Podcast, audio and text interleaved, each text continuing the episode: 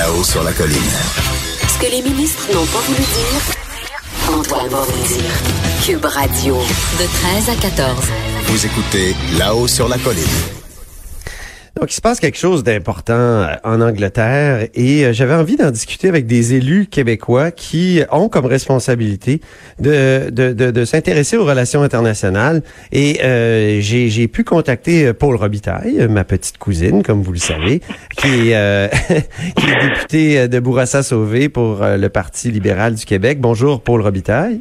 Bon, bonjour, Antoine. Bonjour, euh, Joël Arsenault aussi, qui est député du Parti euh, québécois et qui est aussi porte-parole en matière de relations internationales. Bonjour, Monsieur Robitaille. Bonjour, Paul. Bonjour, Joël. Alors, on va avoir une discussion à trois sur cette défaite historique pour euh, la première ministre britannique conservatrice, Theresa May, et son accord sur le Brexit. C'est pas rien, une majorité historique de 230 voix que les deux côtés de la Chambre lui ont envoyé pour rejeter le compromis qu'elle avait pour, pourtant durement négocié depuis deux ans euh, à, Bruxelles. Euh, d'une perspective québécoise, comment on voit ça, Paul Robitaille? Ben, on, espère une sortie de crise euh, le, plus d'une façon d'une façon la plus calme possible. Mais bon, je regarde ça aller, puis euh, je me dis euh, où est-ce qu'ils s'en vont? Euh, c'est c'est la confusion totale. Ben, il va y avoir un vote de confiance hein, dans quelques minutes, ben, peut-être dans la prochaine heure. Je la prochaine heure, oui.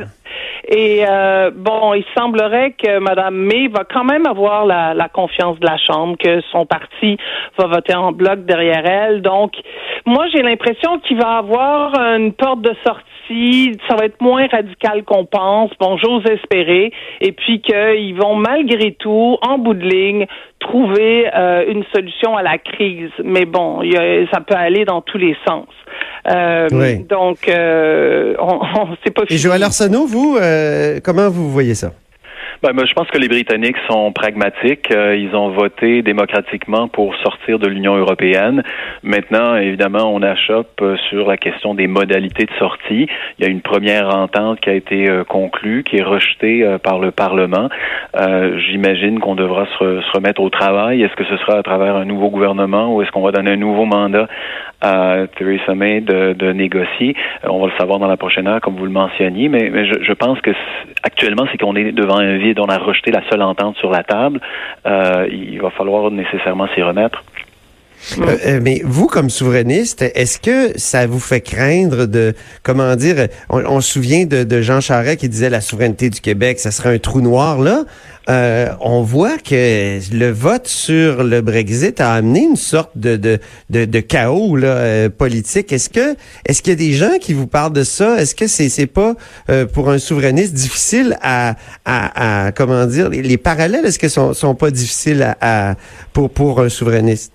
Ben, le, premier euh, gain, euh, disons, pour un souverainiste, c'est de voir qu'on peut tenir un référendum et avoir un résultat à 50% plus 1 euh, qui ne soit pas contesté par aucune des, des, parties. Là, je parle de, des Britanniques en général et de l'Union européenne.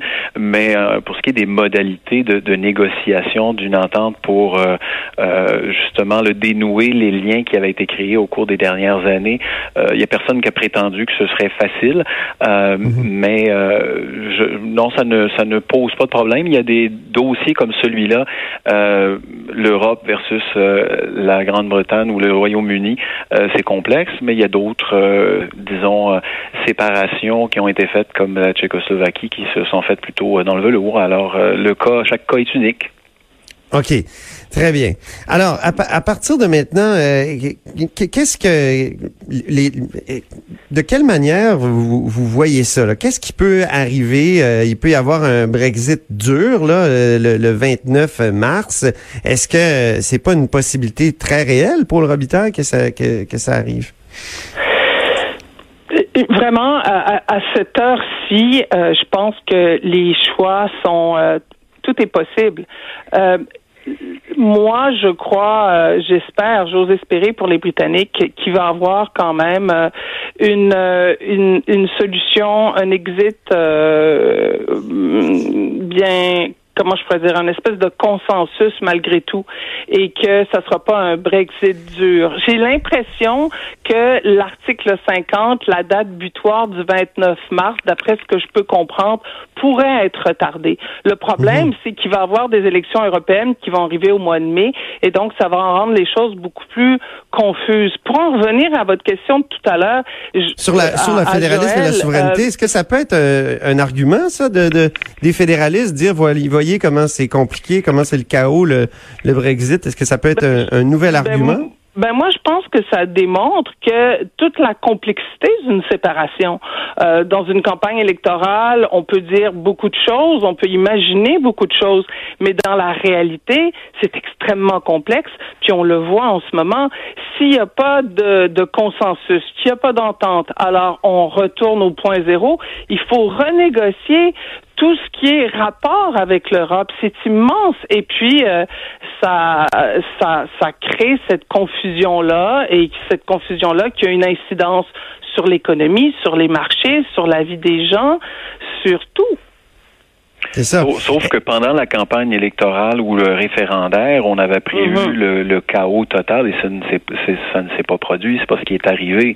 Là, on a une ben, négociation euh, politique à mener et il est normal qu'il y ait des tensions comme dans, toute négociation politique. Dans les ben ententes du libre échange nord-américain n'a pas été facile à renégocier non plus. Oui, mais là en ce moment, c'est là, c'est une situation en Grande-Bretagne qui est d'une confusion extrême, la pire depuis euh, des décennies. Donc, il y a un certain chaos, il y a certainement une confusion euh, considérable, la pire depuis euh, depuis très très très longtemps. C'est pas souhaitable. Mais vous, Paul, vous avez un ami à qui vous avez parlé, un, un, Britannique qui est député au Parlement, qui a fait des interventions. Alors, quel est son nom, puis qu'est-ce qu'il vous a dit de, de son de, de son état d'esprit là? Oui, euh, son nom c'est euh, son nom c'est Bob Seeley, qui est un, euh, un, député du Parti conservateur. Et lui, hier, il a voté pour l'entente de Madame May. Il a voté avec la première ministre. Pourquoi? Parce que il a dit ben les Britanniques ont voté pour le Brexit. Ils ont voté ensuite pour le Parti conservateur. Ils nous ont donné, le mandat de négocier une entente. Maintenant, on a une entente. Ben, il faut que le, euh, il faut que la Chambre honore cette entente-là. Nous, on avait le mandat du peuple et on doit honorer cette entente.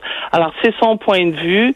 Euh, il a justement fait une intervention euh, il y a quelques minutes euh, à la Chambre des au Parlement britannique et ben, je lui ai parlé ce matin brièvement. Il était très nerveux. Évidemment pour eux c'est c'est un moment c'est crucial. Là. Mm-hmm. Joël Arsenault, les, les, souverainistes, eux, ils se projettent plus en Écosse. est-ce que est-ce qu'il y a, est-ce qu'il y a une possibilité justement de de, de, de souveraineté euh, écossaise avec euh, si, si si justement il y a un Brexit dur?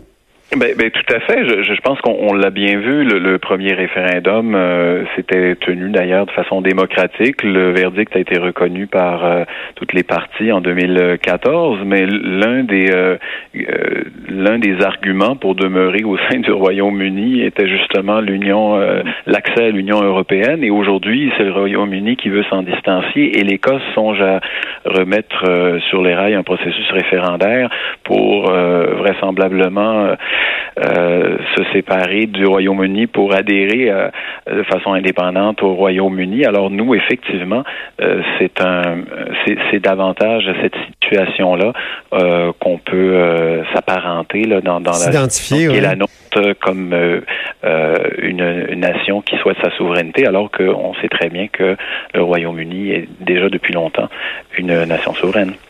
Dernière question, est-ce qu'on pourrait s'inspirer en, Angleterre, et, ça, je l'ai vu euh, tout à l'heure, euh, qu'il y a des parlementaires qui le disent, de, l'accord entre le Canada et l'Union européenne. Si jamais il y a un Brexit dur, on pourrait euh, troquer ça pour une espèce d'AECG, comme celui que le Canada a, signé avec l'Union européenne. Est-ce que ça pourrait être un, un, bon modèle pour le rebitail? Ben justement, je vous rappelle que euh, nous, on avait pris ben, le, gouvernement québécois quand il y a eu toute la campagne référendaire du Brexit. Euh, le, gouvernement euh, québécois avait pris position contre le Brexit. Et là, il y a eu le résultat qu'on connaît. Et tout de suite après, le Canada est entré en négociation avec les nations, avec le Royaume-Uni pour un accord commercial. Donc en ce moment, il y a des négociations sur un accord commercial. Euh, le Royaume-Uni, évidemment, fait toujours partie de l'Europe, mais le Canada négocie euh, un accord commercial et, euh, évidemment, le Québec est impliqué, est impliqué là-dedans. Très bien. Joël Arsenault, sur ce sujet de, la ECG et le parallèle qu'on peut faire?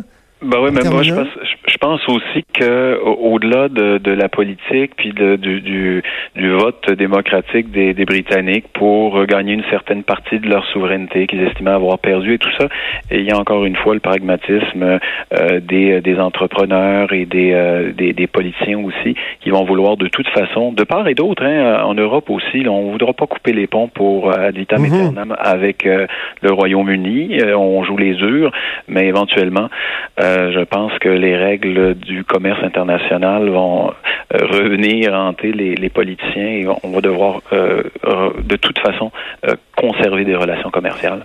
Ben, merci pour le Robitaille. Euh, donc, euh, député de Bourassa-Sauvé. Merci, Joël Arsenault, député des îles de Madeleine.